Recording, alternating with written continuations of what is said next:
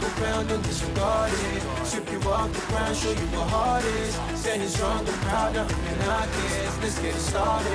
It's the hardest. Talk around and disregard it. Strip you off the ground, show you what heart is. Standing strong and proud, nothing can knock it. Let's get it started. Yeah, yeah. Yeah, boots ready. We're about to go on a trip where we wrestle nobody settling or calling it quits. You're here for the grit, betcha this stuff is amazing. You're stumbling, welcome to the bump in the apron. Step into it, the hardest part of the ring. Here to bring fun, yeah, and this art he is king. It's the best thing, making sure you don't tap out. Don't go soft with the hardest podcast out. And it's not just another one, it's clear. Off the rest, in this content, none contest. Take the nonsense off the steps. You know it's nothing but pure gems when it's coming off the chest. Get it? Now it's time to sit and relax. Get your mind blown away, ain't no skipping this track. Have you paying more attention? No listening gap. Get everything I ever wanted, no giving it back. Yeah. Ooh. What's up, everybody? Welcome to the Apron Bump Podcast. I'm your host, as always, the hardest part of the ring. Some also know me as Kyle. How is everybody doing today? Who's ready to bash? Hope you got your water wingies. Hope you got your sunscreen. Hope you got your your your fountain drinks, your D batteries, your popcorn, whatever you want to throw at Hulk Hogan. Hope you got that as well because we got Bash at the Beach 1996.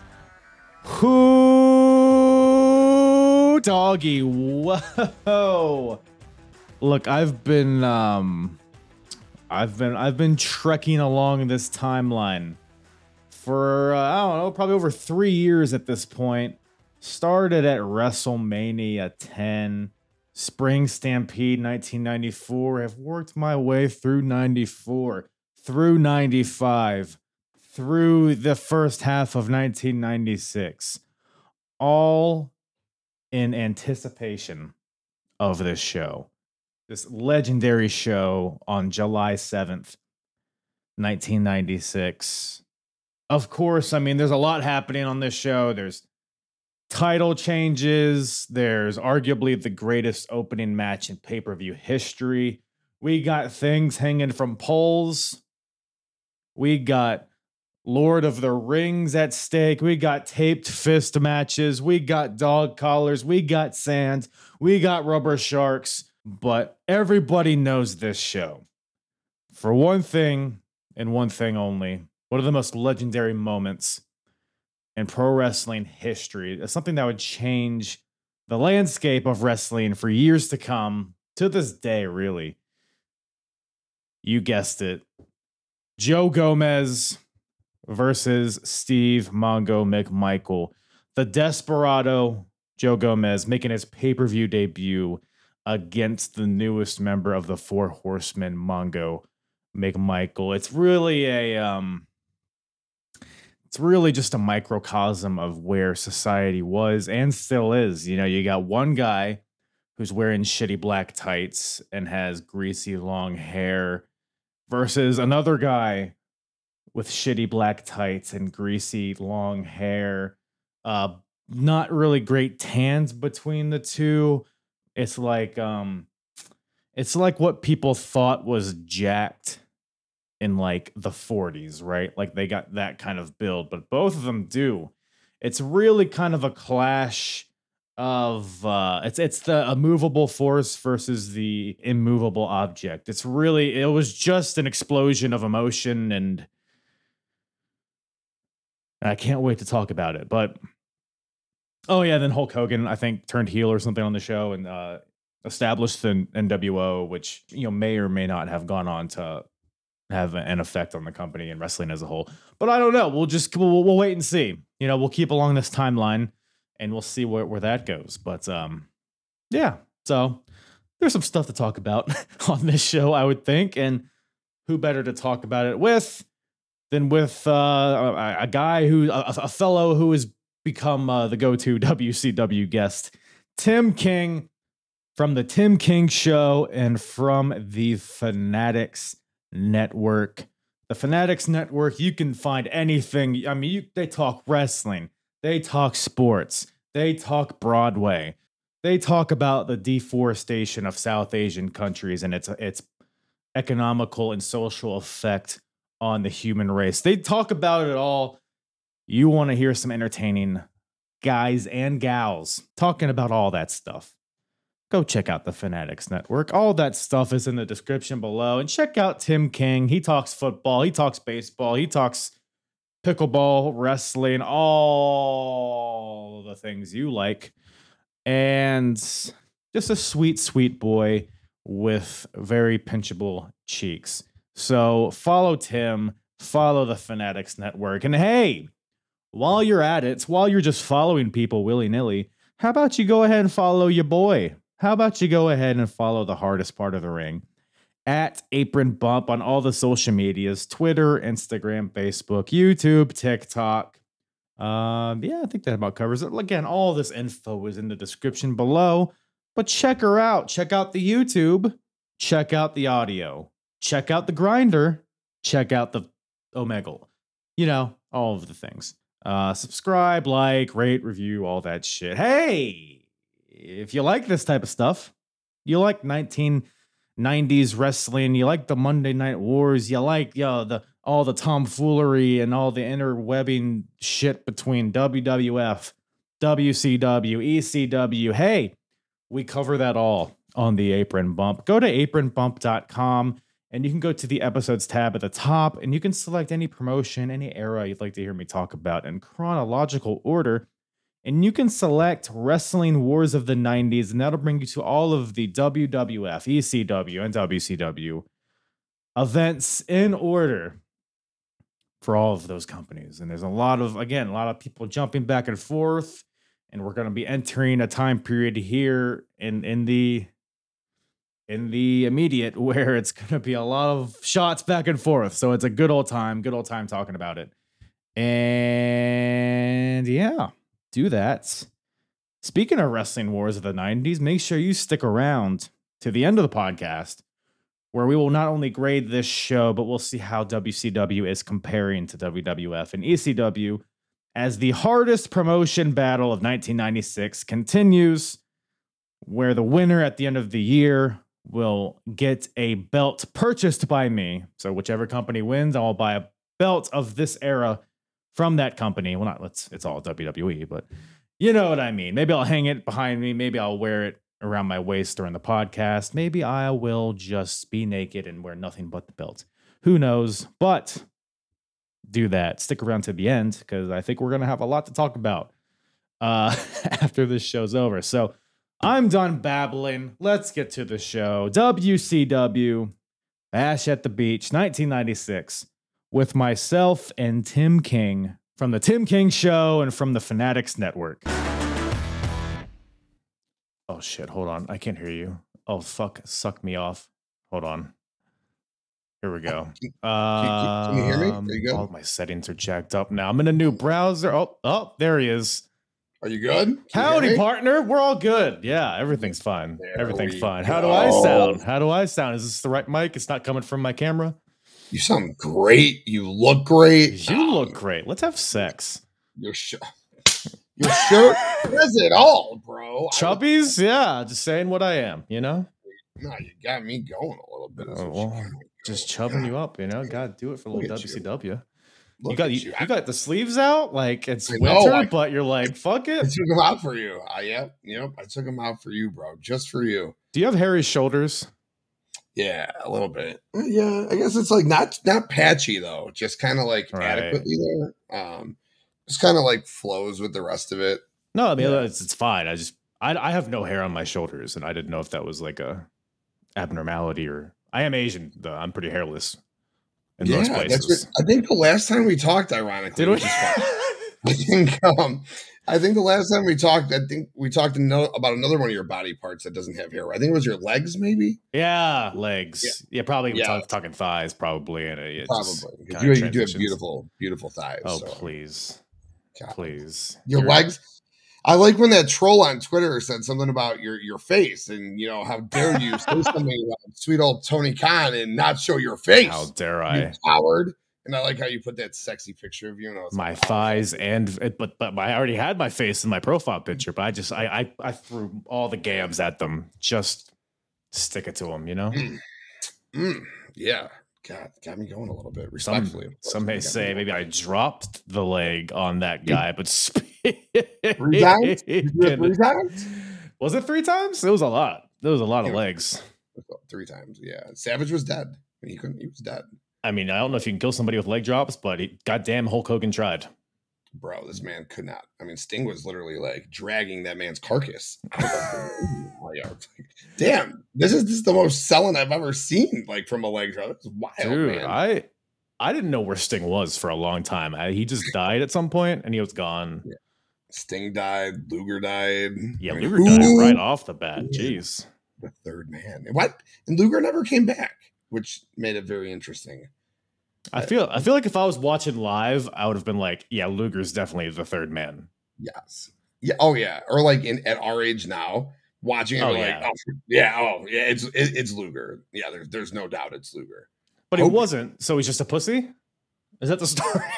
Nothing What? happened to him. Where's Lex? Like, why is he just out for the match? Like he's just gone, stretchered out from a stinger splash. That's your story? All that muscle for no reason, man.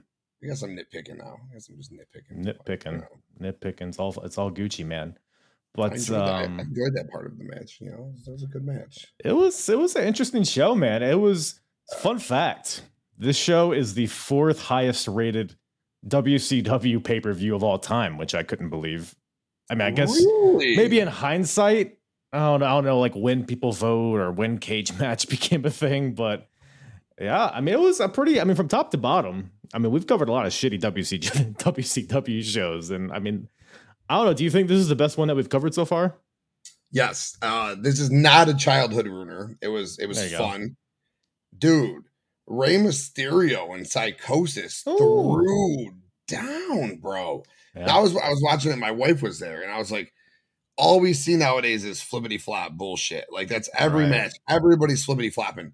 But this, this right here in 1996, this wasn't a thing. So watching it back then was crazy. Rewatching it now, just mm-hmm. knowing that that wasn't a thing, I think he might have made it more crazy. Like that match was just highly enjoyable. Psychosis going for the razor's edge or the sunset, whatever he calls it. Uh, Splash Mountain. Splash Mountain Yeah. off the top rope with Rey Mysterio uh, reversing it into the Hurricane Rana or the Steiner. Uh, what, what, what was it? What? Frankensteiner. The Frankensteiner. That's what he called it three times. And then Yeah. on the last one, Tenay broke out the Hurricane Rana. Who And did, then, it's a Frankensteiner like move out there, fucking Mike Tenay, trying to dumb it down for us WCW folk. I, I'm not going to go too far into it because know we're going to talk about it. But during that match, they said that Scott Steiner was Rey Mysterio's idol growing up. That's so funny. like, I guess what Rey's, I think he's like 20 or 21 here, but he's been wrestling for like seven years, probably. Mm-hmm. I don't know. When did Scott Steiner start wrestling? I feel like uh, that's- you know what? Steiner was in the early 90s. He I think he was in WCW in like the 80, 88, maybe. yeah, because Rey was 89. wrestling in like the 80s, I think. yeah, I don't Uh, know. That was, it, and it's all because he does the fucking Hurricane Rana. Scott That's it. Steiner is his idol growing up. I was like, what? Uh, yeah, because he started. Scott Steiner started in '86, so I don't know. Okay. Maybe. I mean, I'm not gonna call Rey Mysterio a liar, but uh maybe he just stole the Frankensteiner. Like, yeah, he's my inspiration. Right, right. Yeah, no shit. That's what I But no, that was cool. Yeah. We had a bunch of different random matches throughout the show. A tape Yeah. fist match that didn't involve tape. We had John Tenta having to climb for a sock full of Yeah. silver. that involved nickel. more tape than the tape match. Sure as fuck. Dude, you had a lot of a lot of low blows, dude. If you like ball touching, Ooh, there was a lot of ball touching, ball Yeah. kicking. Woman, oh my god, I I don't think I. she loves the scrotum kick. Loves it. She does. She was a smoke show, dude. I don't know that I realized how big of a smoke show she was, but fuck, man. her or Or- her, her Liz. I was just gonna say, as a kid, I always looked at Elizabeth like, oh my god, she's so hot. Watching it back, Oh, woman, all day. Like Yeah. watching her flirt with Gene, and I'm just like, oh, Oh man, get a little pre dripping down your leg. yeah, right. So did so did Gene. So did Gene. Fucking- I mean, that was enjoyable. That promo was enjoyable. Talking about Yeah. going back cross street partying at the hotel with all the women and with Oh, women. oh, Gene Yeah. fucks. I mean, that's there's no there's Oh, no working on that. Yeah, that's Gene fucks. He's, he's great. He's great. You had all of Hogan's boys doing things there. You had Tenta and Bossman, the Nasty Mhm. Boys. Ho! I mean, you had the whole fucking crew doing their thing, getting paid. You know, I, bro, I enjoyed the fucking show. I, I really No. did. I It was a good show. Even Glenn Gilberti showed out for the cruiserweight championship. He Well, did. kinda, but his tights were awful. But we'll get into that. We'll get into that. Um, so you were, I think we've talked about this. You were you were watching at the time, right? WCW. Oh yeah. Oh yeah. Did you? Oh, uh Because I mean, this third man stuff. I mean, I was. So I watched all the nitros leading up to this thing, man, and it was it was hype. Like even in hindsight, I was like, man, there's like a, a buzz in the air. And apparently, like before the show, the hotline did like re- record numbers uh, naturally. Do you remember calling the hotline at all during this time? It. Oh, I right, never called the it. hotline. I got the magazines. I loved going to the grocery store with my mom, Yeah, yeah. walking the aisles, getting the magazines, but I never called the hotline. Damn, missed opportunity. They should bring that back. I think there's no way that would end badly.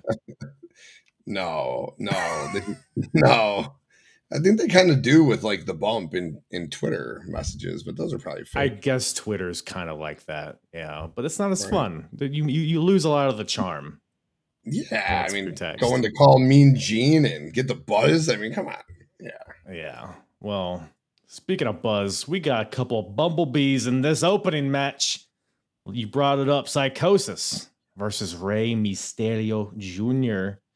Uh, so I actually just these guys had I think a couple matches in ECW. I rewatched one of them uh, earlier today actually to kind of see if there's like a difference. The ECW one, I mean, it's ECW, so there was like obviously like chairs and they were diving into the crowd, like all that shit. But um, this one was was a little more grounded than that one. It was still a great match. I mean, Psychosis is, is the bigger of the two, so he, a lot of this matches was like submissions, which is also like a lucha libre thing. Like people don't think submissions as lucha, but it is. So, but I mean, the cruiserweight division's just getting established at this point. But by golly, if you want two guys to establish it, you, these are your two boys right here. What'd you What'd you think of this one? Fucking fire, man. I was sitting here, I was working, I put the show on, and I just I stopped working, man. I just Oh yeah, all into this shit. I couldn't take my eyes off of it. And I was like, yo, I was like talking to my wife. I'm like, watch this shit. And, you know, like, you, know, I was like, God, it's so good. It was so good. But Wallace, the match was great, Bobby Heenan, Dusty Rhodes, and Mike Tenay were just fantastic. Mike Tenay's great as always, doing his Yeah, thing, yeah. calling out the moves and whatnot. But when Tenay calls out the move, you know, Dusty and Heenan are like, what are you talking How about? do you know What- these moves, baby? Guillotine leg drop? What the hell are you saying? That's right, daddy. But in the midst of it, Heenan's just dropping one liners throughout the course of the match. Dude, Heenan was on fire all night. So good. So good. This was like just vintage Bobby Heenan. Like when you think about good Bobby Heenan, this was great. Bobby Heenan. And when he says psychosis, his hair looked like Peg Bundy's. It popped me a lot. Like, that was the one liner that kind Is that uh, is that all in the family? uh, married with children? Is that children. is that uh, Al Bundy? No. yes? Yeah, Al Bundy. Yeah, Al Bundy. Al okay. Bundy. Okay. Yeah, I kind of knew the reference. I chuckled Yeah. at it. It was good. It was good. I was like, oh, that's good. That's good. It's like it's like a bee's nest or whatever. So, yeah. you know. It was But the match was fucking fire, as we talked about. I already forgot the name of the move, but the the attempt from Psychosis on the Razor's Edge drill off the top rope and the Mm. reversal of the Hurricane Rana was just prime time shit, dude. You never would have seen shit like that back in the day, so I loved it. Dude, that was it. That's terrifying to watch. The uh the splooge mountain or whatever the hell it was called, the power Yeah, bomb into the Ron, but Rey just snaps it off, like almost, oh, almost kills himself every time he does something like that, but uh, never does, which is incredible. But yeah, I mean, Rana's all over the place. I mean, Rey's jumping off the apron. Uh, he jumps off the top rope onto the apron, like throwing Psychosis off the apron. Psychosis does this one dive, like right out the gate, that almost kills himself. I mean, he goes head first into the fucking barricade. Uh, Heenan's concerned. He's, he says that he might have bent a horn on Psychosis, which I didn't pick that one up. he just slides him in there. He's so great. Um, but yeah, I mean, it's just a high. I mean, you're not you're not going to see any other match like this in WCW or WWF at the time. So I mean, it was revolu I mean, with- with with 2023 eyes, it's good, but with 1996 eyes, I mean, this just makes your head explode. I would assume if you're watching this at the time. So good stuff, man. Good stuff, and uh, onward and upward for both these gentlemen. I would say. Um, Absolutely. but after that, we're back to Mean Gene, as we often do during these shows, and Konnan is there with him. Obviously, uh, a good buddy of Rey. I believe uh, did, Konnan inducted Rey into the Hall of Fame, didn't he? Oh, he sure did. He went on and on and on, but it was good. But he went on. Subdued Konnan is so funny to watch because you you expect the orale glingo loco like all that shit, but he's just well, he Rey Mysterio went out there and had a great old technical match, you know, and then he has the stupid fucking colors and the the tassels. I mean, we, me and you have covered a lot of Konnan's matches. He's been champion for like 160 days or something like that. I, I looked it up earlier. I think is is it's the longest U.S. title run of the Monday Night Wars, which is a fun little fact. But Wow. given how often they do title changes, like later on, I guess it's not too surprising, but still, it's a fun little stat if you're uh, if you're ever in a trivia situation. Um, but Konnan has a little interview, but that transitions us into the Carson City silver dollar match on a pole. Judy Bagwell, John Tenta Judy. versus his big but he's not a fish he's a man john tenta versus big bubba man where do we even begin why is this pole so tall tim why? Why is this a fucking thing in the first place? Like, oh uh, I- Bu- bubba bubba eh, bubba's a silver dollar guy you look at him look at the leather you know that's a guy that pays with silver dollars look at his. Did he pay with fucking for his hat in silver dollars? Did you see that thing he was wearing when he came out, dude?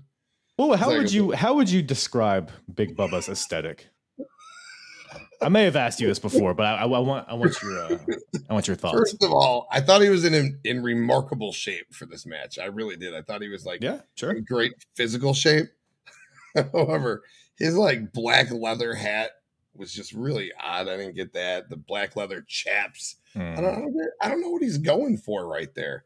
But the ironically, the match itself wasn't bad. Um, you know, it was just a you know punches, and every time Tenta would get offense in, Bubba would low blow him or do some stupid dirty shit. Um, but John Tenta, not a not a shark, not a fish, not an earthquake, not an avalanche. I think they said. I'm, I'm in theory. Um, he is now a human, but he's a weird looking human because he's got this this this fucking mustache, and then he's got his head half shaved into like a mullet, and then I'm presuming that Bubba's the one who who cut his hair like that as he You're tried to correct. cut his hair during the match. Very embarrassing, you see. Yeah, But John I Tenta kept it like that because he wants to look in the mirror every morning and remember who did this to him so that when he gets his revenge, it's the it's revengey. I don't know. Uh, he walks around like this. Oh no, but it's a rough, it's a real rough look. I was like, damn, Quake, that's that's not your finest hour right there, bro. Go put I the mean, mask on you're about to put on or something. Is it? That's not a I'm, I'm sure there's hipsters walking around nowadays with half heads and half half beards. so you can find someone who looks like anything nowadays. um, yeah, I think no no doubt. you know what's great? I think John Tent is like 25 here, if I remember correctly. no, Not, fucking not 25, dude. but he's like probably 30. he's only got to be like probably 35. Yeah, I don't know. He went from like prime to dead so fast. It's like so crazy, dude. Like I don't understand. He's like the Umaga of uh back in the day. Like you know how they like used to like build these guys up and then feed him to Hogan. That's like what the same shit they did with Cena. Um, and then when he came to WCW, it was the same shit. He got that quick initial main event thrust, and then just Mhm. character fucking dead, and then another character dead, and then you know. Yeah, it's I don't know, man. He's he's 30 he's 33 by the way. So we we're Fuck off, dude. Yeah. 33. 33 going on 60. Fuck. Quake was so good for a big man too. I don't know. I, now I'm not going to go on an earthquake fucking tangent right Oh, here. fuck him. Give him the avalanche. But I, I I thought Quake was always a very underrated big man, very skilled too, um, for his Yeah. size. Loved the natural disasters. But I digress. Jimmy Hart, the way he climbed the pole was very impressive. I don't know how you felt about that. That's but- not the first time Jimmy Hart's worked a pole. Let me tell you something. Come on now. We're having fun. All right. Well, brother. Um, I mean, it makes sense when he's with Big Bubba, who looks like his chaps should be assless. I mean, that, I think that'll just complete the look. But yeah. uh, Yeah, he kind of looks like that little meme. Yeah. Or not meme, but there's like a little uh like a sticker. Oh, Um we got like a the hat and like the leather pants. That's kind of how Bubba the, why is it? Why is, is this like on your quick use, like your your your often used stickers? not often used. No. Okay, no, you really know that one. Um, um, no more questions on that. Well, if you type in assless chaps into your iPhone, then that'll pop up. I can't Yeah, remember your the last time I had to do that, but I'm just kidding. You can't. There's not a sticker for an assless chap. I bet there is. Call in if you know You should make one. with my own ass. That would get a lot of money right there. nice and hairless. But speaking of hairless, these two are not hairless. Um, but yes, there's a, a, a sack, a sock, I believe, of silver dollars attached to a top of a pole, which I would say is at least 20 feet above the top turnbuckle. I don't know where they got this pole. Maybe they forgot to get a pole and they were like, shit, uh, grab one of the beams from the ring and just toss her up there. Um, but that's so you could grab it and, and use it as a weapon theoretically, but none of these big bastards are going to do it. Um, but before we can get to that part, well, first of all, commentary is like, oh, they should bend the pole and bring it down, which I thought sounded ridiculous, but then John Tenta would kind of try to do that after. So Bubba tapes Tenta like one of his wrists to the rope with athletic tape, just one hand, and then Bubba gets out like what I guess is supposed to be scissors to cut his ha- the rest of his hair. But if you look closely, they're fucking athletic tape cutters. Like they're meant to cut the, the, the tape that is around his wrist. Don't know why he didn't just use scissors because it really came back to bite him when uh, Tenta gets out of it with a low blow, grabs these athletic tape cutters and cuts the tape off his wrist and uh, tries to cut the pole down with it. What do you think of that strategy? The commentary team was behind it, which is why I was very confused Yeah, by it. Tenta. Like, yeah, all you gotta do is cut it in those three spots, and the pole will magically fall down. I'm just like, all right, guys, whatever, whatever you gotta say. there. No concern for where the pole is going to fall. Might kill a little Mexican child in the crowd. Who knows, right? But uh, luckily, Bubba stops this and um, hits him with a spine buster, which is pretty impressive. And then uh, tells What? Jimmy Hart to climb the pole. And Jimmy sashays up this pole with ease as if he was a greased monkey. Grabs this sock of silver dollars, slides down. He sees John Tenta is, is up. Tenta smashed Bubba with something. So Tenta's up and Jimmy Hart sees it. Just the comedy of Jimmy Hart sliding down slowly is nowhere to go. Uh, and Tenta grabs the sock of silver dollars, hits Bubba in the head with it, and gets the pin. So, but like you said, I did not hate this. It was silly, but I was entertained by it. Yeah, it was it was different. It was from that awesome, incredible, fast paced, fast paced start to Yeah, yeah. this goofy shit. But it's cool, man. It's a wrestling show. You always you want different stuff throughout the show. So you know, Right.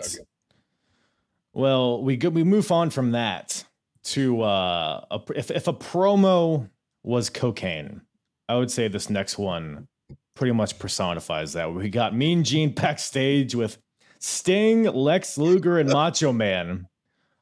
All these gentlemen have their faces painted. But by the way, I was watching this with my wife, and she's like vaguely familiar of this era, but she's watching this and she's like, "Who's that?" And I was like, "It's Sting." And then she like went through each person. I was like, "Yeah, that's who they are." And she's like, "So you're sure n- none of these people are Ultimate Warrior?" And I was like, "Yeah, I'm pretty, I'm pretty sure." but I could see the confusion because they all have the similar paint and it's the whole thing. Um, yeah. I don't know. Macho, Macho Man cutting promos with his back to the camera will never not make me laugh. He's just out of his mind. But classic WCW stuff. That's that's what you want when you buy the pay per view. You know. So God, those three guys, and they've they had been like feuding a little bit, Luger and Savage, and they had teamed up. They had the War Games for a little bit. So I mean, these three guys had a lot of history. That promo, Savage was geeked though, just geeked. And then you got Lex, just yeah, you know, uh, we're gonna go out there and we're gonna get him and just just fucking. all you gotta do, man, he just he stays here. Just let, show those forearm veins, That's flex it. those pecs. That's all you need, Lex. I love Lex. Oh man, he's a treasure. I'm I'm start. I I did not like Lex Luger when I started like going throughout through these shows, but he's grown on me. I don't know what it is. He's just uh, he's a likable fella. I think. He is. He really is. Love his package, the total package that is. Um, but boy howdy, we go from that to a Lord of the Ring taped fist match. Diamond Dallas Page versus Hacksaw Jim Duggan. So, so this is Duggan's thing. I'm sure you know Duggan's thing is he'll like has the tape with him. He wraps it around his fist and punches people, knocks them out. Uh, the logic of it is beyond me, but whatever. It works for Duggan, and now, but now they're both taped fists, so now it's theoretically even. But uh, DDP cuts Duggan's tape off with what looks to be scissors. I don't know why uh, Bubba didn't use those, but uh, I digress. The uh, the utility, uh, yeah, whatever. But um, I don't know. What do you think of this one? I have a lot. I've I have no thoughts and also a lot of thoughts on this one. I would say this was the worst match of the night if it wasn't for Mongo McMichael and Joe Gomez. There you go. Thank you. Uh Hacksaw, I love. I love DDP. Do you love Why Hacksaw? I do. Oh, I do love my guy. Fuck I-. He's some sort of uh just an average guy, but God, he gets hot with the crowd. I haven't put in my notes. Fuck Hacksaw's over, dude. I mean, I guess it's just is. dumb idiots like me who just want to scream "Oh" at the top of their lungs I and USA at the time. I mean, come on, USA, USA. You know That's- what? That's a good point, Yeah. actually. I fucking love Hacksaw. You- yes, I, goddamn right, I love Hacksaw, dude. Um, but another one of Hogan's boys getting a match on the pay per view, and uh, but DDP picks up the win as he should. Hacksaw never wins. I guess he wins the U.S. title at some point. Had he already been the U.S. champion? Yeah, he he beat Stone Cold Steve Austin in like 20 seconds and sent him on his way. Yikes. I think I think that was for the U.S. title. Yikes, So- no good. Yeah, okay. Yeah, I mean, that's just what the Hacksaw's there for. Be there, get the crowd hyped, and uh, take the L. But the match was goofy as fuck. Just why Yeah. are you having a tape fist match for a ring? I don't. You had two stipulations. I don't. I don't, I don't know. Oh, I thought you were saying because you can't wear a ring with taped fists. Oh, like- see, that would have been a lot. That would have been a lot smarter. uh, But I don't know if it I'm not- would have. I think uh maybe, maybe a little bit. I mean, you could you could say like an extreme rules match for a world title, two stipulations for for the match. But I don't know, a tape fist match for a fucking ring is kind of goofy. Yeah, I suppose maybe a, a glove on a glove. Some may say, but um, yeah. I mean, the match DDP looked good in this one. I mean, we're still very early on in his run. I mean, still the, got the colorful tights and all the fucking fur vests and bullshit, but he's out there bumping his ass off, man. I mean, he's he's bumping like Shawn Michaels at, at SummerSlam 2005. I mean, he's just bouncing all over the place, making Duggan looking look like a beast, but uh gets the cheeky win as you know they're fighting on the outside. Duggan tries to get in the ring, but DDP kicks the middle rope into the nards of old Jim Duggan, and then the diamond cutter, which is already a super over move at this point, and uh, that gives old Dally the win. So he keeps his ring, which I don't know if he ever actually cashes it in for a world title shot, but it's a nice piece of jewelry, I guess. Huh? Is that what that was for? For a world title shot? Yeah, man. He won the Battle Bowl at uh whatever the fuck, Slamboree. And uh theoretically, originally it was gonna be for a world title shot at Great American Bash, which was the pay-per-view after it. But then they were like, ah, never Show? mind. What's that? Yeah, I guess the big show. And uh, but that's, that never happened. And people who have watched WCW before say that they, they don't remember him ever actually cashing it in. But I don't know. It's something something to fight for, I guess, in theory. I guess.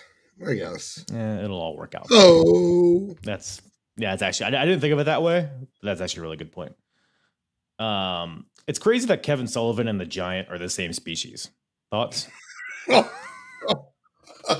Like, one of them next to each other backstage. It's like, the fuck is this, dude? yo, bro. I think I wrote something down wrong along the lines of it's just. I guess I don't need to go back because it's here, but Kevin Sullivan is just bad. He is so bad. Just Yeah. so like what? He's just like a little pug out there who's fucking growling at people, and he's not tough and. Hmm. He's just got this bulky, strong little body, but you know he's not going to be able to bite you, and just No. awful. I, he just sucks, dude. Everything about him sucks. I've never met anybody that enjoys Kevin Sullivan, but he's here. He's on the booking committee, I think, at this point, or whatever the hell. Or I don't know if that's at this point or if it's later, but he's he's around and he's not wrestling as much nowadays. Uh, there was a, a stretch where he was in a singles match on every goddamn show, but now he's in a tag team match later, which isn't. He's, he's it's involving the world title, so it's still shitty, but I don't know. But yeah, it's Kevin Sullivan, even when he talks, it's like, okay, you look like a goober, but maybe you can talk your way into me being afraid of you. But he's just, let me tell you, Benoit.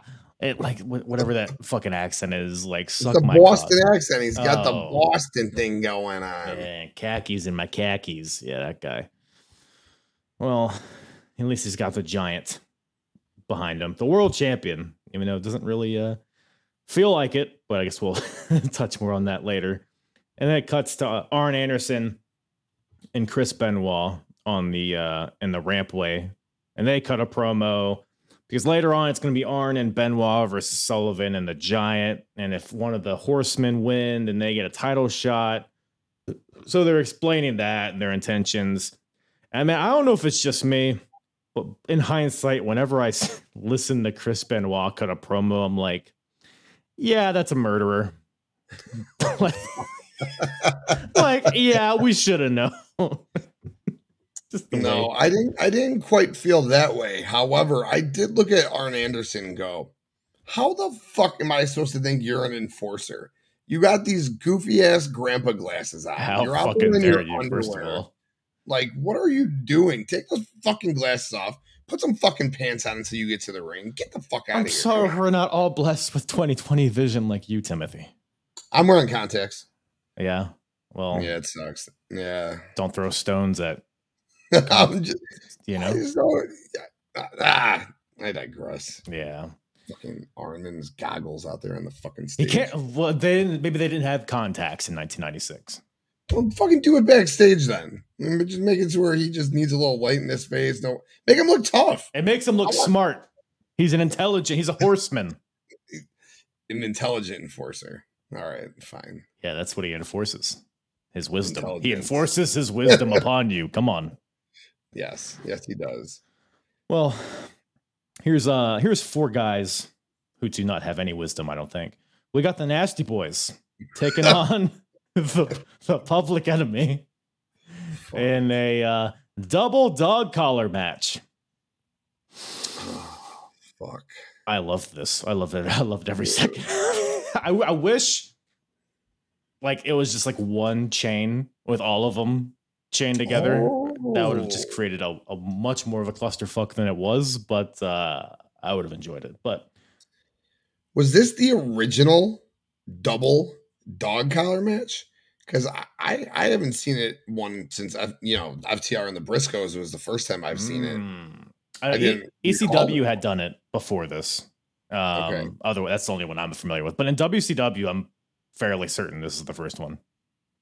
I could be Okay. wrong, but No, I'm sure. I'm sure that's fair. Yeah, this match was fuck, dude. The Nasty Boys were over as fuck too. You want to say what you want to say about Hogan's Boys, bringing Hogan's Boys doing another match, but God, yeah, we are the boys. We are the boys, nasty boys. I'm like, yeah, shove bumps. in my fucking armpit. Let's go, baby. Are you are, are you going to Pity City? Yeah, I'm gonna. I'll fucking shove someone in there, baby. I'll fight with the nasty boys all day, dude. I love the nasty boys. Scissor dude. your armpits together? Come on. Oh, now we're talking, daddy. Now we're Yeah, talking, yeah. daddy. Yeah, yeah. Yeah. I like I liked how they used the uh the arena though, and they used the uh the sand and they used tables and you know I wanna I wanna be honest. It, it- it's really sad to say because eh, you know growing up, a lot of them are gone. My wife goes, I hate to say it, but how many people in this match are still alive? And I said two of them. Um, un- unfortunately, two win. But man, they both went Rocco Rock in 2001, Johnny Grunge in 2006. So really, they really didn't go too long after that. It's fucking Yeah. wild, man. Rocco Rock's out there just throwing his body around, dude. There's this table spot, dude, in the ring where this table just had no give. The strongest just- table ever. Dude, I was like, oh my God, this man's poor back, man. Oh, but Dude. I enjoyed the fuck out of this match. I'm not gonna lie. It's kind of like the second match on the show, but more so enjoyable. So two goofy matches that I enjoyed. Mm, The um the the Tenta match and this match. right. I Well, I mean, this match gave us our favorite deal, which is the dual screens, so that make sure that you can kind of see everything going on. But I mean, you kind of need it because I mean they're fighting, but there's a the the the bash at the beach set has a big lifeguard stand and sand around it and rubber sharks which get used as weapons and surfboards and trash cans and chairs and tables and all that shit. Uh, like you said, they're fighting in the sands. Rocco Rock jumps off the lifeguard stand onto somebody who cares. Uh, Rock jumps off, and Dusty's like, "Oh, he must have heard somebody drowning." Which is a funny line. and then Heenan's like, no, he drowned himself in the sand. a lot of sand fighting on this show. Yeah, they were great. God, Heenan and Bobby were, or Heenan and Dust, they were so good. So the show, good, so good. So Uh, good. You almost forget that it's it's a dog collar match at some point until like the chains start getting tangled around like the tables and preventing everybody from moving. So, Jerry Did those, Sags. did those chains feel very long to you? Uh, I don't know. Did they feel short to you? I thought they Or were long? long. Yeah, I thought I feel like they were long. I, I mean, again, I just really seen the the, the one double or dog collar match with Mm. FTR and the Briscoes, so I'm no double dog collar match expert, but those chains felt very very long. Well, wh- wh- whenever you're uh, in a dog collar, how long is the chain typically? Um, I like to keep it about nine feet so they can, you know, get Right. Um, yeah, so maybe they weren't that long. Yeah, I'm enough room to helicopter, but you know, you still want a little, a little, a little tautness. I see. I hear you. I hear For you. sure, for sure. Um, pile drivers on the concrete floor, just casually, kind of off camera. I mean, these guys are just killing each other out there. Um, in the spot you brought up, they finally make their way back to the ring, and Rock tries to do a senton onto a guy through a table, but I think it's Knobbs moves, and Rock just crashes onto the table, doesn't break. They try like another move, I think, and it doesn't break. But then eventually the Nasty Boys use the chain to clothesline one of the public enemy guys, and that gives the Nasty Boys the win. And then Tony Schiavone with a line right after the three count. He's like, "That was a mess." That's all he says. Like it's not wrong. That was a mess. It certainly was. And then but the public enemy just keeps fighting after the bell, and the crowd, the crowd is like silent to these guys just throwing the table finally breaks. I think somebody just like falls through it on accident, but it's kind of a disaster. But again, it's dumb, dumb fun. It's, uh, if we have fun, that's all that matters, I guess, right? I loved it. I yeah, I, I I really enjoyed that match, which I didn't think I was. I was like, oh, this is gonna be stupid. I'm like, oh, this is fucking a lot of fun. All right, cool. Yeah. I mean, not every match can be a technical masterpiece. So, you know, it's like a it's like a buffet. Sometimes you need some uh what's a shitty thing at a buffet? Um A vegetable. a vegetable. Yeah, you need to have green beans on your uh yeah. Well, okay. Have you seen Brian Knobbs' asshole? Have I asked you this before? No, is it out there? I can send it to you if you want. I'd love to see his asshole. It's not Yeah. bad. It's not a bad asshole. No, is it hairy? No. Very smooth, suspiciously Oh. smooth. He waxes it. Yeah, it's gaping too, but so. Oh well, him, he is a Hogan guy, like the biggest Hogan guy. mm, So God Yeah. only knows what was going on. Like he is the Hogan guy. There's him and Brudai who are like you know his corn cobbers. Yeah, yeah. Yeah, yeah. So Mm, Those pythons aren't his arms, is what you're saying, right? Mm, that's what I'm saying. Yeah, It's got a Yeah. whole uh whole bucket of pythons. But uh themselves. Yeah, yeah, yeah, yeah. so does Dean Malenko probably, as he's defending the cruiserweight championship against Disco Inferno. Just two uh two polar opposites here. You got the serious all business Dean Malenko and then Disco Inferno with Shake Your Booty. Uh loo- looks like it's taped to, to his ass. Uh you big disco guy? Fuck no, no. Catchy song, catchy song. When I was a kid, I would sing the song. How's it go?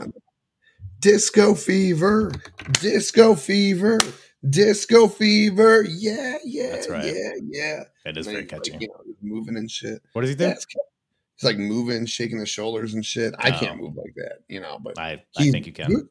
Was- pretty decent. He was pretty decent. Um, but Disco Inferno overall, uh, nah, no, not so much. This match, though, I got to give uh, good old Disco some credit because he came to work Mm, and he worked in this match. yeah. Good back and forth between the two.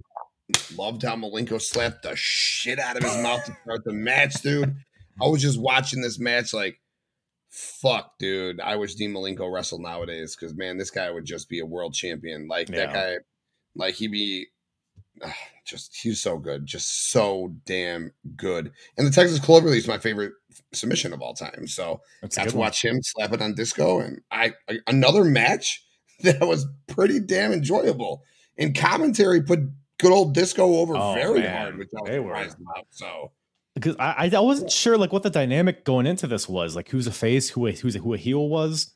But yeah you you said it. Commentary was putting over disco like he was taking on the world here because he was kicking out like big time moves. Like dean hit him with a brain buster for a two count and a bunch of other moves where you know, you know disco kept getting to the ropes when he was in submissions and shit like that. So disco came out looking great i guess.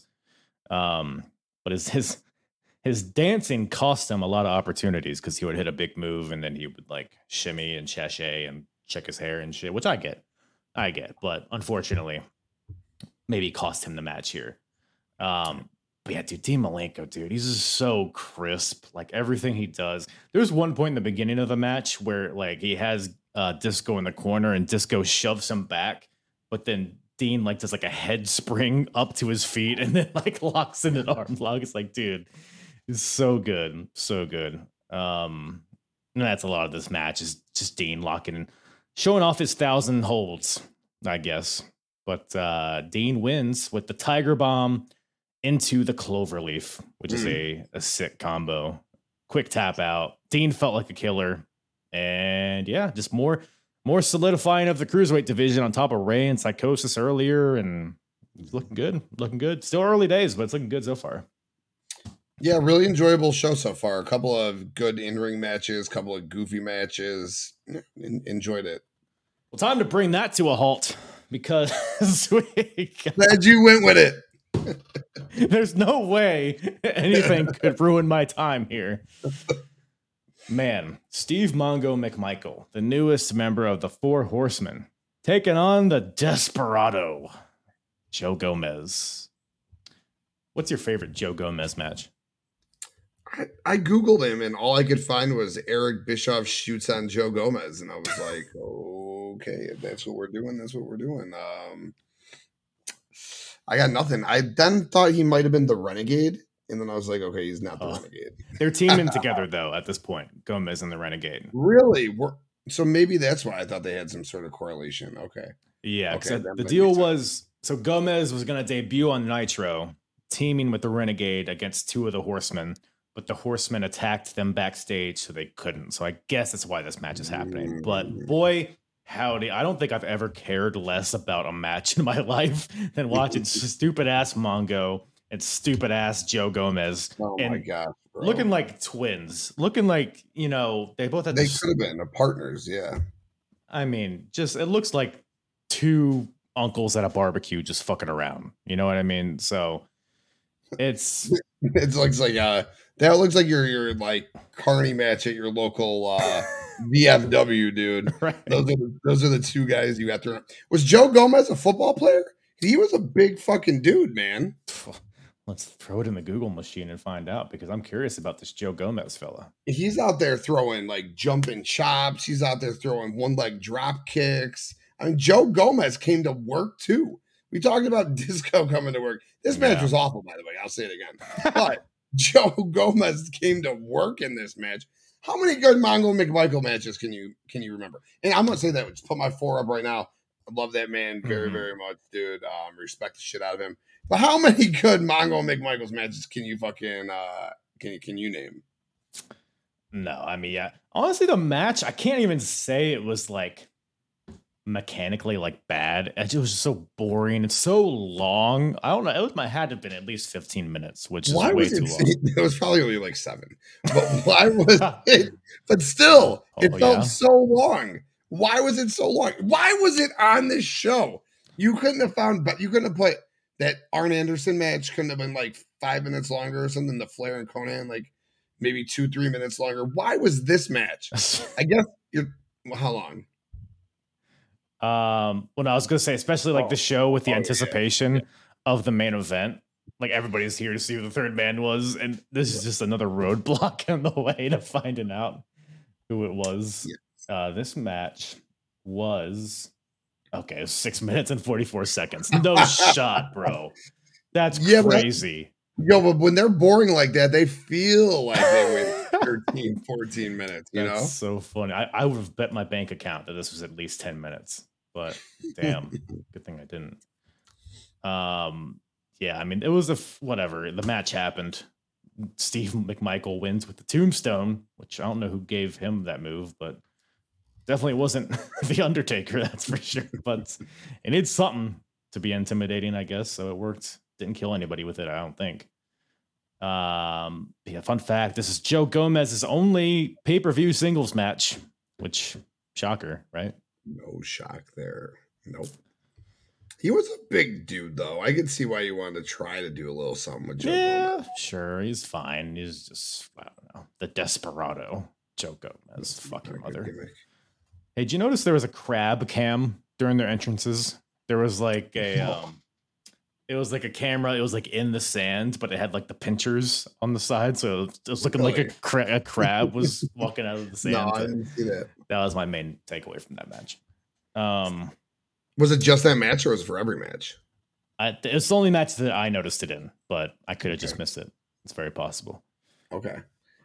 Which, Um, which is fair. well, we go from that to a title match. We got the United States Heavyweight Championship on the line. You got the champion Konnan defending against Ric Flair, of course, flanked by Miss Elizabeth and Woman. Got his whole posse out there. And um, so we talked about Konnan a little bit earlier.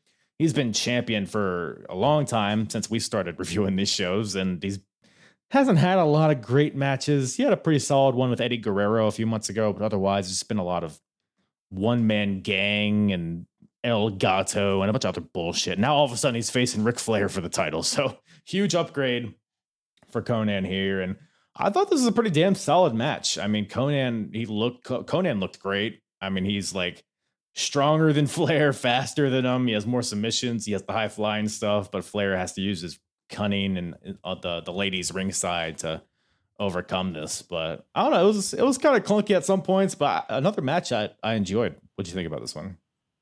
Loved it, man. Konnan came to work, dude. He got to put on a match with Ric Mm. Flair. They always they've been touting Konnan as a huge Mexican superstar at this point. Yeah. So him getting to be in the ring with Ric Flair is awesome. It was a two on one match the whole time. It was woman and Ric Flair against Konnan the whole match. yeah. So Conan didn't really have a chance. He did get his offense in though. He had the nice comeback at the end when, of course, woman got involved and cost him. Which would you expect anything else from the dirtiest player in the game? yeah. The nature boy winning the United States title feels a little random, but uh hey, we'll see where it goes from there. I thought I, I thought it was enjoyable, and it made Konnan look really good. Yes. Yeah, I mean he's he's a beast. First of all, like you don't really think of Konnan as like a huge guy, but you see him next to Flair, who is also a pretty big guy. He's just like a gorilla out there. Plus, him, he's still like kind of lucha, so he's kind of still flying around a little bit with like missile drop kicks and stuff like that. So he looked great, like you said. Um, but yeah, woman's just, I mean, there's one point just in the middle of the match, woman just walks in the ring and kicks him right in the dick. Oh, With those heels God. on, ooh, I would have came. Um, Konnan goes to the top rope. Woman shakes him off. Uh, but towards the end, uh, Flair has the ref distracted. Woman gets on the apron, takes her heel off, stabs Konnan in the face with it, and uh, Flair gets the win with his feet on the top rope, which is funny. Uh, and Liz is distracting out there as well, but yeah, it was just uh, a whole a whole cavalry against the uh, the cone the cone man, the cone zone. So, but it was fine. I don't know when Konnan becomes uh, you know, the uh what was his nickname? Not the Cholo. He had a name, didn't he? K Dog. K Dog, I guess K Dog. The Well, he joins the, he's gonna join the Dungeon of Doom not so long from now, right? Yeah, I know. I know. At some point he does. I have no recollection of this, but uh, why is there? Why are they still a fun? That's what I was thinking about. I was thinking about this match and Konnan, Yeah. and I was thinking like he joins the Dungeon of Doom, and why the fuck is the Dungeon of Doom still a thing after this? why didn't they just kill that thing? Fucking waste. I think it's a thing for a long time, for like at least a year after this. you still got Hugh Morrus coming, and Hugh Morrus was a big part of it. I think Hugh Morrus is around somewhere. I Is he? He's, I think Is he's he? in the picture. I don't think he was on this show. Oh, in the dungeon right now. I'm pretty sure he is. Okay. Hey, hu- and uh, there's some other characters. Hugh Morrus and uh, Meng, I believe, is a part of that. The Faces Barbarian. Fear. Yeah, I Faces love the of Faces Fear. of Fear. That's some good Oh shit, man, Talk to me, Love Daddy. Big old meat. Oh yeah, the road away, baby. Oh, love it when you do that with your hand. Um, I hope my wife's not listening. Um, it's a hard one to explain. But Mean Gene's backstage, eavesdropping into the locker room of the outsiders. He says he hears a third voice that sounds familiar. He can't put his finger on it. It's a bit muffled. I feel like if there's any voice you could pinpoint, it'd be Hulk Hogan, the guy that's been yelling into your ear for a decade. But Let me tell you something, Mean Gene. but I don't know. Mean Gene's on the case, but he's not able to uh, solve the mystery for us here. But speaking of mystery, we got a mysterious duo here: Kevin Sullivan, your boy, and the Giant, the world heavyweight champion, taking on the Four Horsemen, represented by Arn Anderson and Chris Benoit. So I guess you know the, the main event. Like uh, maybe you don't want the world title to be overshadowed by the main event, but I don't know. Maybe have a Giant versus Benoit match for the title. I don't know. Would that be crazy? Mm. I guess maybe we're saving that for Nitro. Although I guess the the dungeon won, so I guess that's not happening. But maybe it is. I don't know. Um, Why not just go Giant and Flair and go double fucking main event or some shit? Like make it Yeah. big. I don't know. I get, I get what you're saying though. that'd be or Gomez maybe versus the Giant. Dude, Come on. Joe Gomez would have came to work in that match. So World champion, the Desperado. I could see it. It, it could have at least boosted him to the TV title or something. That could have been cool. Yeah, we would have not had Monday Night Wars if that happened. That would have uh, been the cyanide for this company. But there's uh, a lot of lot of shenanigans here. So the uh, the dungeon they make their entrance first, but Mongo's out there with a Pearl Harbor job. He has his his briefcase, not the Money in the Bank briefcase, but the the big sack of money he got to join the horseman and he hits the giant in the mm-hmm. back with it and then the giant chases mongo to the back. So now it's just benoit and arn versus kevin sullivan but then the giant comes back but there's no real fanfare behind i don't know. It was kind of a silly match again. There's been a lot of that on that show but i don't know. What'd you what'd you make of this tomfoolery? My first confusion was why the fuck were the Dungeon of Doom the faces in the storyline? Why were they trying to push Kevin Sullivan is this face character in Sarasota, Florida is his hometown? I thought he was from Boston, so I was confused about the whole thing. The Horsemen said that they're gonna get Kevin Sullivan alone and they're gonna beat him down. The Giant won't be able to get involved.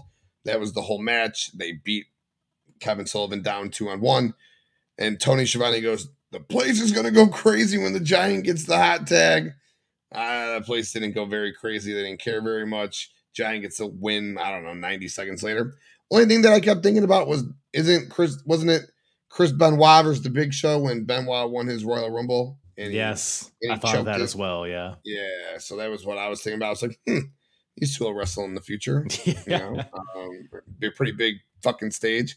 And uh I mean the match was whatever. It was yeah, just, just whatever. Well, it was like cuz like you, you said like the giant comes back eventually. Like it's like kind of off camera. Like they don't make a big deal out of it. He gets into the match.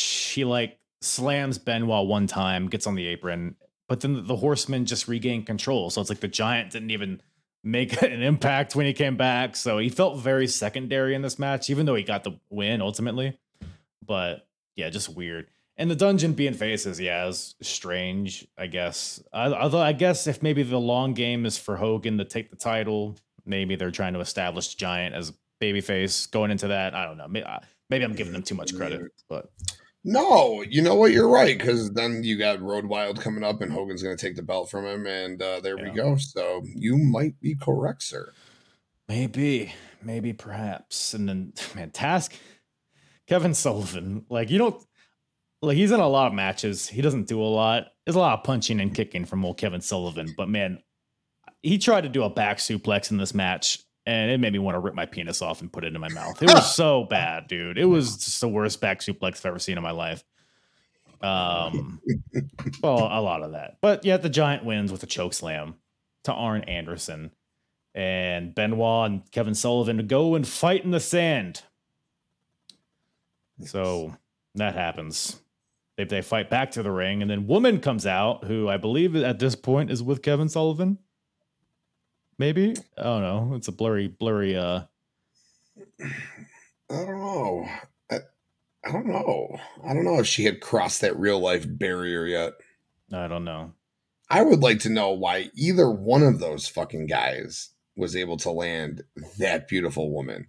Of all the wrestlers in the land, of all of them, Kevin yeah. Sullivan and Chris Benoit, dude, she was fucking prime time fine. Dude, like uh, she could have done way better. Fucking she man, had she Sandman big, before this. I mean, oh my god, jeez We she could have been with like Big Sexy or something. You know, Big Sexy, he's a big beautiful man. I'm sure. I'm sure Big Sex had a had a run, had a had a run in at some point. You know. Yeah, I'm sure he had a run in with a lot of them. Gave her a jackknife. You know what I'm saying? with his penis. With his penis, everybody. Um, but boy, howdy. No better way. Speaking of Kevin Nash's big old penis, he's in this next match. Segue. Six man tag, theoretically. We got the outsiders, Kevin Nash, Scott Hall, taking on the team of Lex Luger, Randy Savage, and Sting. Who's the third man, Tim? Who's that lady? Who's that third man? Did you have any guesses at the time? Yeah, I thought it was going to be the one, two, three kid. Ooh. what do you what do you, well, what do you think? You weren't that far off. I mean, he would come eventually, right? I'm just kidding. No, I had I had no I had no guesses at the time. I don't I wasn't like I didn't get the backstage when I was a kid. I was actually a fan. Like I actually like and you'll hear my you'll hear my you'll hear my story. So I I didn't uh no, I had I had absolutely no idea. I, I was fucking clueless who it would be. Yeah, I mean, it's hard. I mean, in hindsight, I can't really put myself back in that position. I mean, I know people thought it was Mabel at some point, which would have been funny. or um, Eric Bischoff has has said on his podcast that another option they considered was Sting as the third man, which could have been something. His, his mannerisms expressed that it could have been him too, walking down to the ring. Mm. Um, he mm. looked. He didn't look as fan oriented as he usually is. Like engaged with the fans. It was just a couple quick whacks of, of each hand where where Luger was with the fans and Savage was with the fans, and maybe it's because they were so Sting couldn't. But the Sting that I know is all up in the fans, fucking Yeah. hitting hands and shit. Groping them. So- Yeah. That's that's my stinger. Yeah, so I was like, mm, so that watching it, I was like, okay. And then Sting took out Lex Luger, so that also kind of tells that could have been Stinger's story. So that establishes that it could be Sting or Luger. Maybe Luger's playing possum. Maybe Sting is sabotaging their team. Macho Man, he's on cocaine. You don't know what he's thinking. so really, I mean, you're looking at those three. It's like, oh, it could be any of those guys, or it could be Mabel or One Two Three Kid or Aldo Montoya. You know, it could be anybody. Could've- it could've. Um, but it was it was not any of those gentlemen. But the match itself, you know, we that they we see like the highlights of the leg drop and all that stuff and the promo all the time. I didn't really know much about the actual match. I, I there wasn't much to it. I guess it was a little clunky.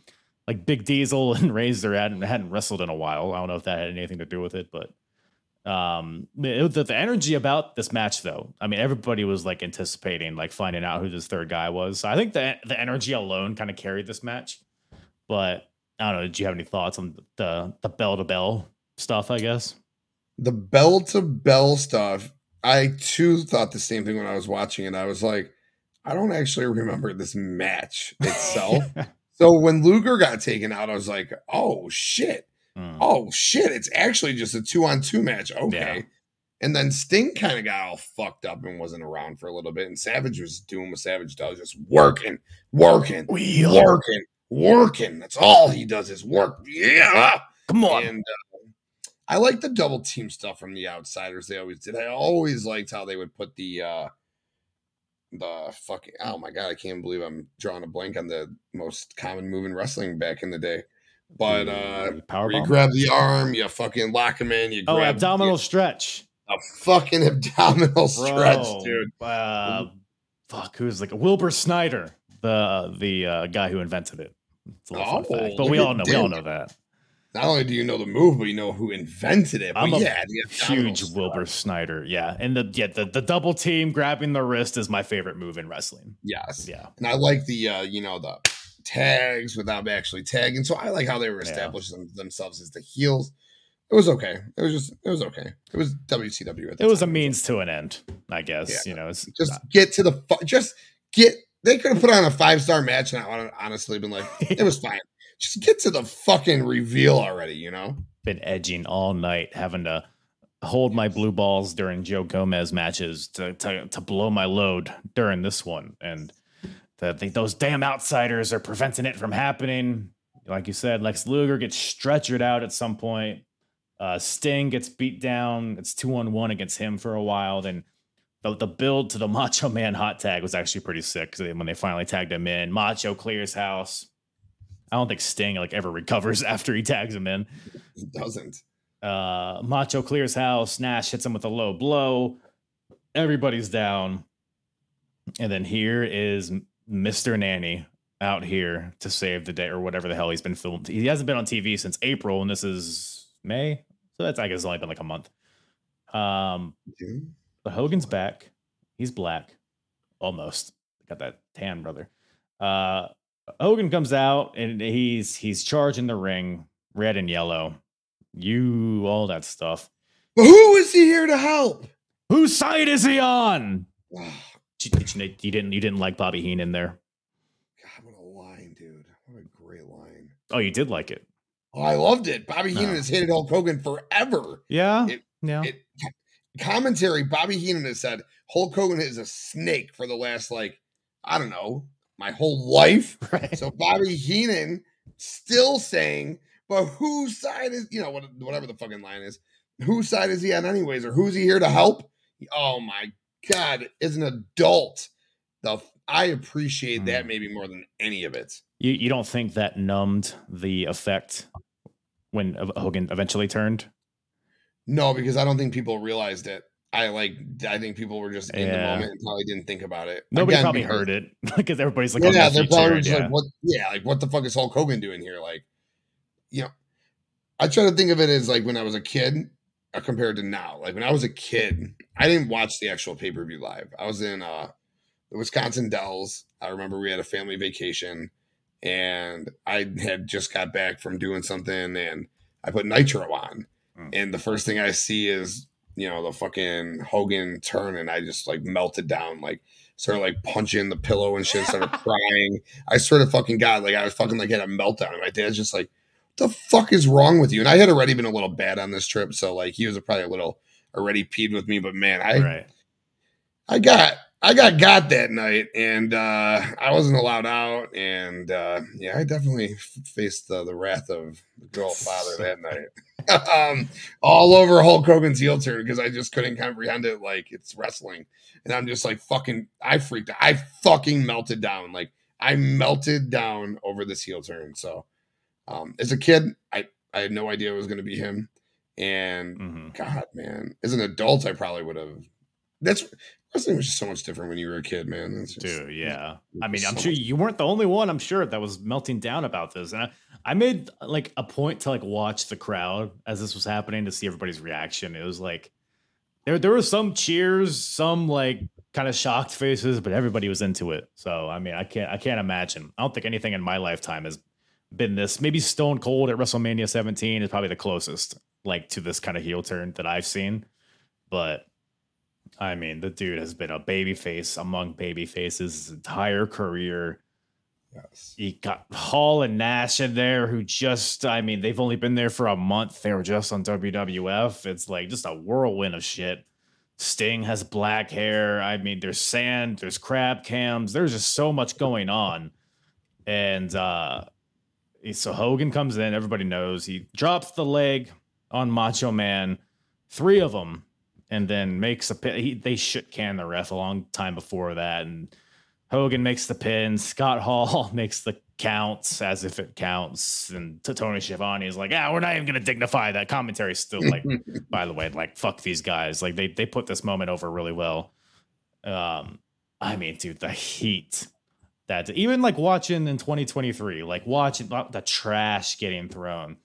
They cut this part off of Peacock, but apparently a fan stormed the ring and Nash had to punch him in the face.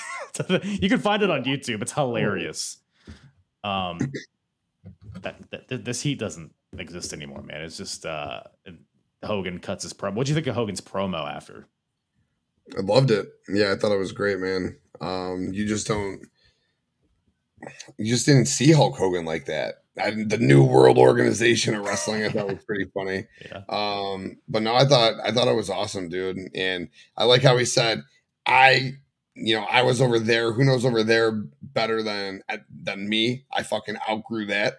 I think he was still trying to insinuate though that he was over there still, but he was bigger than the wrestling business because he was like, Ted Turner can fuck himself. Uh, he promised me all this shit. He can get fucked. I, I liked it. He was it was rambling. is that what he said? I must have missed that part. Yeah, Ted Turner can get fucked, brother.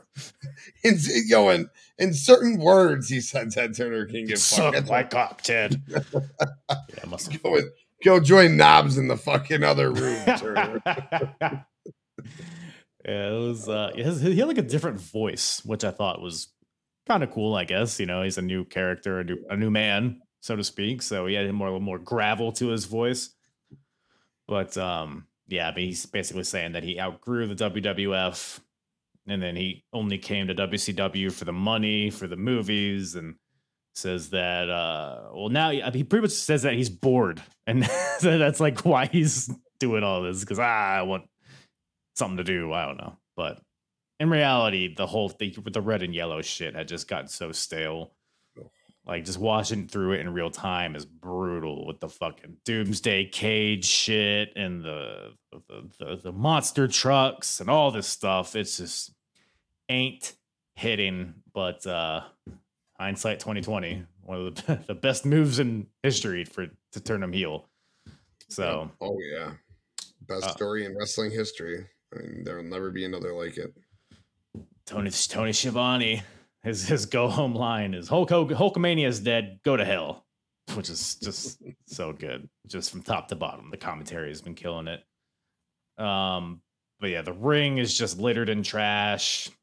The balls on mean gene to get in there in this hostile environment to try to even get words from hogan is incredible but I thought it was great. I mean, it's a moment that I've seen highlights of, but to like watch from the start to the finish, it was just great shit, man. Great shit. Um, but yeah, man, that brings Bash at the Beach 96 to a close. Any other any other thoughts on this lovely, lovely show? Yeah, I appreciate uh, getting to watch it because it was far more, far better than uncensored 1996, Yeah. which I think I did with you. Uh, Yes. So yeah, a, a much better show six months later, four months later. Fuck. Okay, at times a circle, man. It's not real.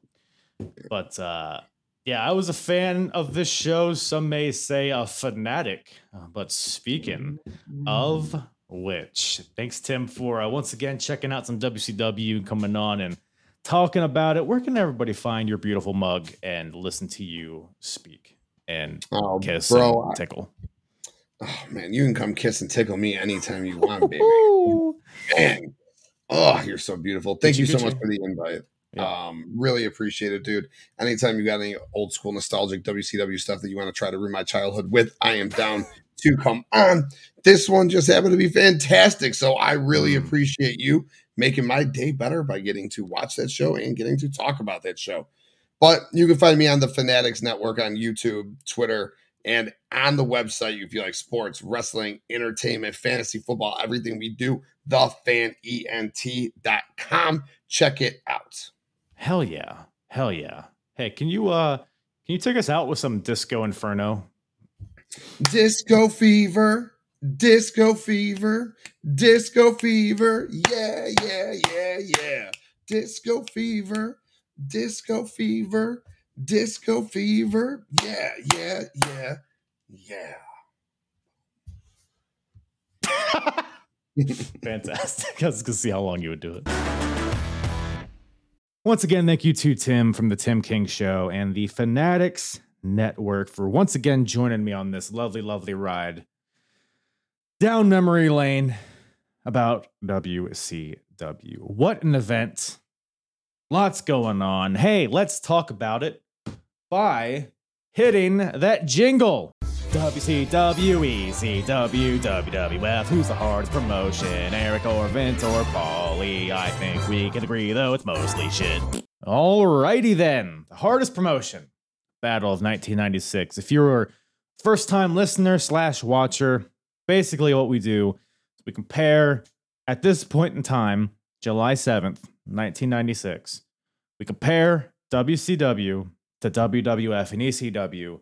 We compare them overall. We compare their pay per view qualities. We compare their in ring, their out of ring, their rosters, the characters, the storylines. We get into all of this individually, and all of this equates to points.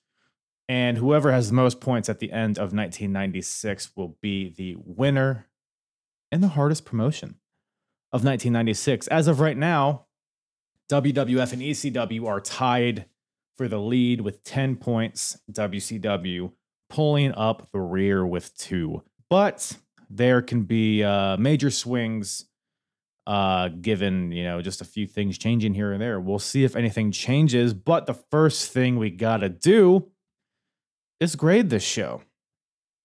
So this is from a scale of S to F, S being one of the best shows of all time, to F being the, the drizzling shits. So, where does Bash at the Beach 1996 lie? So, I'll tell you this maybe the best WCW show that I've watched so far, I would say. And as of right now, I mean, we're looking at looking at the grades of previous WCW shows. We see a couple C's, there's some F's. C's and F's, I think, is all WCW's gotten so far. I, I it's definitely at least a C. Now, I hear what a lot of you guys are saying. I mean, Bash at the Beach, in hindsight, maybe mm, it's probably one of the most significant pay-per-views that has ever occurred in wrestling. So you could argue an S or an A just based off of that. However, we do not take into account hindsight during this thing. We are in a, in a moment of time, in real time, grading these shows without the context of what happens afterwards. So, with that being said, Bash at the Beach because top to bottom, I mean, you had the you had Rey versus Psychosis. You got the dog collar match was fun. You obviously the main event and everything that happened there. You have uh, Konnan and Flair was pretty good. Uh, the quarters on a pole match was entertaining, good, good or bad. It was entertaining. So I'm thinking B. You know, because Great American Bash, Slamboree, those got C's, and I think this is definitely a tier above. So I'm gonna throw a B at Bash at the Beach, 1996. So we go over to the next tab and see which company has the highest average grade. Still at this point, WWF with about a B, whereas WCW is slightly above ECW and in, in about the C plus range. But WWF is still uh, the best performing pay per views on average. So we bring us back to the scoreboard. By the way, on YouTube, I will be sharing my screen here if you want to walk through it visually. But again, in audio land, I'll talk you through it. Um, so best overall average pay per view grade. Currently, WWF still remains the best as of right now. So they keep those six points best pay per view. WWF WrestleMania 12 currently holds this. I believe it's the only A graded pay per view. So they maintain that with two points. Worst pay per view, WCW Super Brawl. WCW still holds on to that for negative one point. In ring. So just best overall in ring. We're taking into account the pay per views, the TV, and all that stuff. Right now, we're tracking ECW as the best. Um, I would say it probably stands. The cruiserweight division in WCW is heating up for sure. Everything else is kind of uh, idling in terms of quality. Um, I mean, we're talking just bell to bell stuff, right? We're not taking into- account the storyline stuff or whatever. Bell to bell, I think ECW on average. Well, I'll tell you this. Uh, full transparency, I've already watched the the ECW Heatwave show that's after this, and we might see some we might see some changes. But right now, we're just we're just gonna keep it at ECW for now. So they get they keep those four points.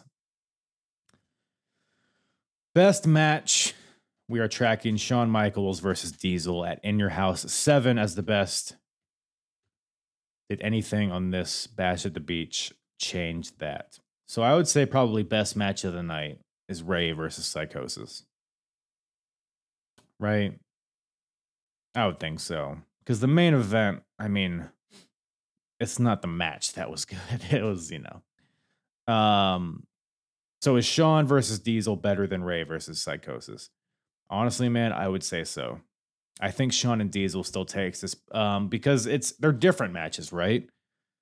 I think Shawn and Diesel just the emotion that was involved on top of the the quality in ring stuff, the the announce table spots, the Mad Dog Vachon leg spot, like all the chairs and stuff. It was a street fight. Felt like a street fight. You felt the animosity. I still, I just love that match. And I don't think Rey and Psychosis, while very impressive, I don't know if it tops that. So I'm going to keep Shawn and Diesel here. So WWF keeps those two points. Worst match. Ultimate Warrior versus Gold Dust at In Your House 7. Is that worse than Steve McMichael versus Joe Gomez? Yeah, because when we talked about it, Gomez and McMichael, it was super boring and so stupid that it even existed. But mechanically, it wasn't terrible. And ultimately, it was like, what, six or seven minutes? Whereas Ultimate Warrior versus Gold Dust was just an abomination on all fronts. So I think that keeps, yeah, we're going to keep that with WWF for negative one point. Roster star power. WCW currently holds this. So we're talking, you know, the star power of the roster as well as the the ability. I mean, this show, I mean, I think it only enhanced that for WCW. So I see no reason to take that from them here. So they keep those four points. Wrestler of the year, currently tracking Shawn Michaels Um, who on this show could overtake him? You, you like you, you can go like Macho Man, Sting, maybe Hogan eventually, purely off of the shenanigans. Maybe Rey if he keeps up this body of work. Because I mean his match with Dean, his match with Psychosis, all the stuff he's doing on Nitro as well. Rey might possibly overtake him. Or even like Dean Malenko, perhaps. Um, Ric Flair even is in the running, I would say. But as of right now, I think Shawn kind of with his matches with Bulldog and Bret and Diesel, I think Shawn's body of work as of this moment is still the top. So Shawn keeps that at two points for WWF. Worst wrestler of the year, Ultimate Warrior. Yeah, I mean, maybe Mongo eventually. Maybe Sullivan might actually. Ooh, do we put Kevin Sullivan back there? Because he, I did have Kevin Sullivan in this, but Ultimate Warrior just kept having stinker after stinker. And I took Kevin Sullivan off because I was like, okay, he's kind of fading into the back. He's more of a manager, but he just had this awful performance on this show. Oh, do I go Warrior or do I go Sullivan? And Warriors, he's he's left the WWF at this point, so he's he's gotten nothing else to contribute, even in a negative way. I'm gonna keep Warrior there for now. I'm I'm gonna keep Ultimate Warrior there for now. But we'll see. We'll see how that plays out. So WWF keeps that negative one point. Out of ring. So now we're talking gimmicks, characters, promos, storylines. Best overall, we're tracking ECW. Ooh, okay. Okay. So both the best overall and the best character belongs to ECW at this point. We're tracking Taz is the best character. And overall, ECW just the best out of ring stuff. The NWO just got formed on this show. So I don't know if we can for sure put this at the best yet. But what else do we got going on? We got the Four Horsemen stuff, which is kind of disjointed. D- Tenta and Bubba, you got DDP and Duggan. Not a lot of strong stories from WCW outside of, of course, what the main thing is, which is just kind of kicking off. So I don't think we could put WCW at the top yet, but I'm sure they will overtake it at some point. So we're gonna keep ECW as the best overall because they got so much stuff happening with the TV title and Raven and Sandman. You got uh, Raven and Dreamer also. You got the Eliminators and the Gangsters. You got a lot of good stuff happening in ECW, plus the Dudley stuff, the FBI stuff. It's just very top to bottom, just very good. Um, so ECW keeps those four points. Taz as the best character storyline. Again, we'll keep him here for now, but that will likely change in the future. Worst character storyline. Dungeon of Doom. Look, I kept Kevin Sullivan out of the worst wrestler of the year, but I think the faction as a whole is still the shittiest. I mean, Mongo, Joe Gomez, Jim Duggan, even. I mean, it's all WCW, so it doesn't really matter. But we're going to keep Dungeon of Doom there for negative one point. So that being said, I don't think we've seen any changes this week. So WWF and ECW still tied for the lead at 10 with WCW at two points. But now that the NWO has kicked off, we might see some flux here coming up shortly, but not quite yet. So that's where we stand. Do you agree? Do you disagree? Leave a comment. Uh, yeah, leave a comment send a tout, do whatever you would like. I'm always open for uh for suggestions. I'm always open for a debate. So hit me up if you do wish. But I think that's about all Daddy has for you today. Thank you guys so much for listening. It's been a fun ride today. Bash at the Beach 90, 1996, legendary show. Glad you could be here to join me. And. Hey, also, by the way,